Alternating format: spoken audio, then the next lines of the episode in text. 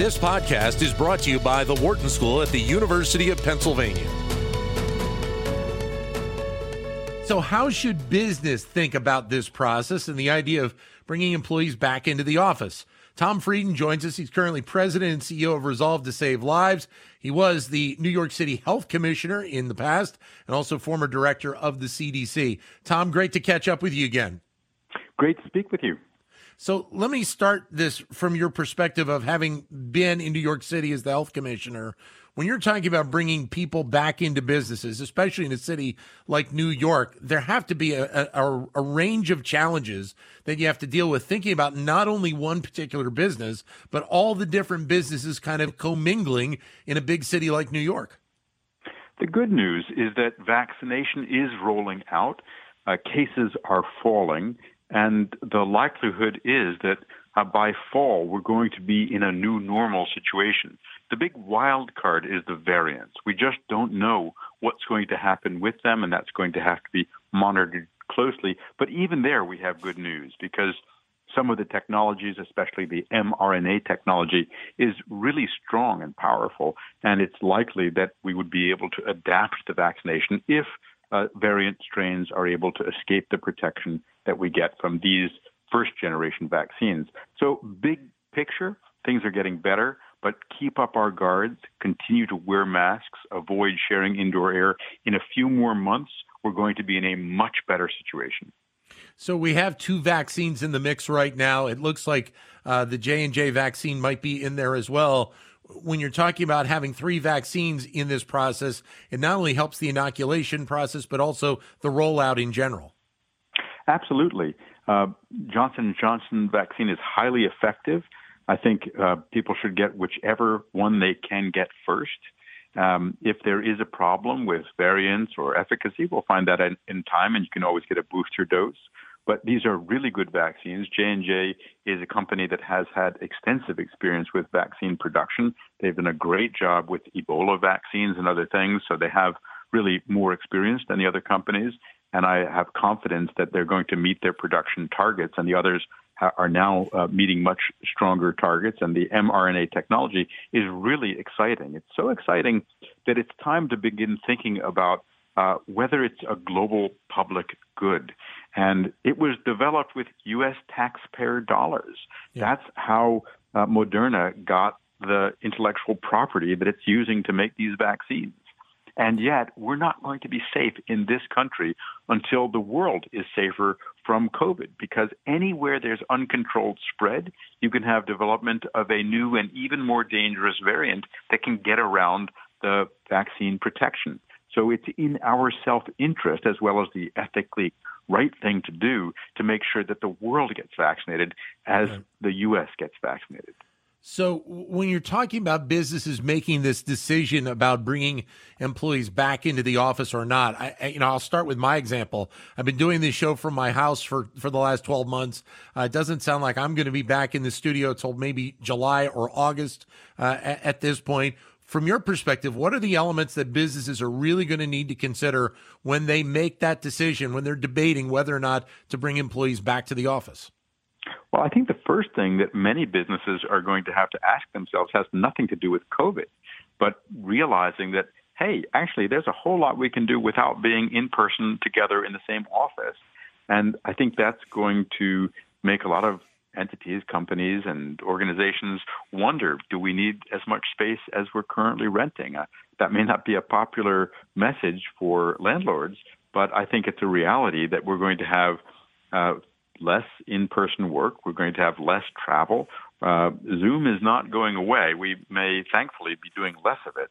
Uh, and certainly it'll be great to be able to brainstorm with others in the same room.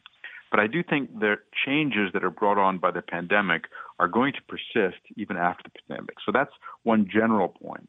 Second is um, I, I, do think for a while we'll all be wearing masks because we won't be sure about the variants, and we're going to be careful about uh, doorknobs and elevator buttons and other things that many people touch because that also is a potential area of contamination. And by the way, even if uh, that becomes not necessary for COVID. It's going to be really healthy for flu and other infections that are uh, much less common because we're taking those precautions.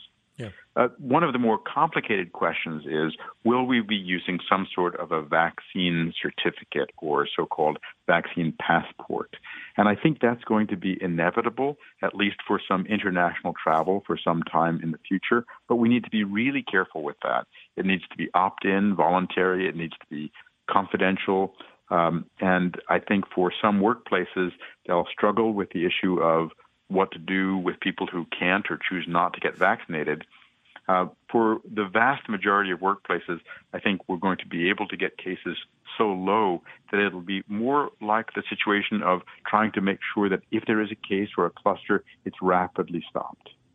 What about the role of business and, and the decision process of asking employees to get the vaccine? And certainly we know that there are a variety of different options out there now uh, where they can get vaccines at, at, this point. We know that we're, you know, we're going to see pharmacy retailers like CVS and, and Rite Aid come online as an option as well. But just in general, the business question of whether or not you're going to mandate employees to get the vaccines before they can actually come back into the office. Well, we start with positive incentives. Um, people who get vaccination often feel pretty sick the next day. They have fever, they feel bad, and if people want to take a sick day for that, they should be able to do that and get fully paid. Similarly, to be able to get vaccinated on work time is a sensible thing to do. It's good for everybody for that to happen. So, paid sick leave is really the right thing to do from a public health standpoint as well as from a responsible company standpoint. And that's something that every worker, full time or part time, formal or informal economy should have access to in the U.S. Um, I think the issue of mandated mandating vaccinations is is a tougher one. The one circumstance where I think that has to be very carefully looked at are places like nursing homes, where the residents are quite vulnerable. There are new residents coming in all the time, some of whom may not have been uh, vaccinated. We aren't sure of how well vaccine will work in the very elderly and for how long it will work.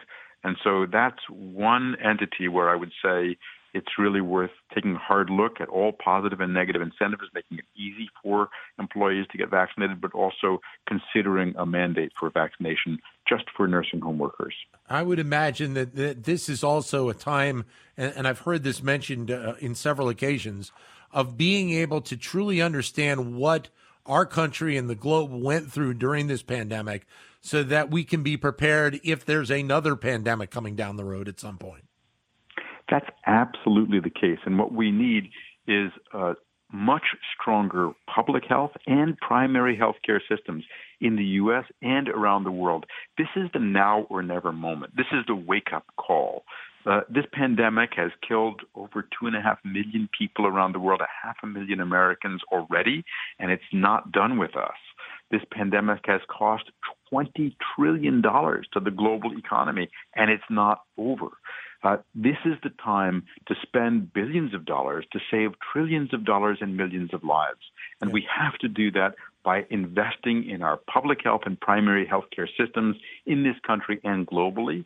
That means a stronger World Health Organization. That also means more money for readiness systems for rapid detection and rapid response to emerging health threats. And it also means addressing risks that we're not sufficiently addressing now, such as laboratory safety and security, including uh, wet markets or live markets where there's an animal human interface that can spread dangerous microbes, including flu, uh, coronaviruses, and others. We really need to get it right this time. If we don't, uh, shame on us because our kids and our grandkids and we will remain vulnerable to this kind of event, even if it could be prevented. How optimistic are you that uh, you know a city like New York will be able to come back and be what it was before the pandemic? I mean, obviously, it feels like it's going to take quite a while with the numbers of businesses that shut down and maybe people that moved out of the city. But are you confident that, like a city like New York, will be able to rebound to that level? I think it is going to be challenging because a lot of the New York economy is dependent on entertainment, travel, restaurants, um, get-togethers in in theater district or uh, uh, elsewhere. That's a big part of the U.S. economy, and that's the part that's going to be slowest to come back. But I think it will come back with vaccination, with masking, with sensible measures, with the ability to contain cases and clusters, even with vaccination, I think we're going to get to a new and safer and healthier normal. Uh, but to do that, we're going to have to recognize that we're all connected, that it matters to all of us if this virus or other diseases are spreading anywhere. That um, just as um, um, uh, a problem anywhere is potentially affecting us, this virus and others emphasize that unless we have solidarity with the parts of the city, the parts of the country, and the parts of the world yeah. that are being hard hit, we're going to be at risk. Tom, great to catch up with you. Thanks very much for your time. Always a pleasure speaking. All the best. Thank you. Tom Frieden, President and CEO of Resolve to Save Lives, former New York City Health Commissioner, and former Director of the CDC. To keep engaged with Wharton Business Daily and other Wharton School shows, visit businessradio.wharton.upenn.edu.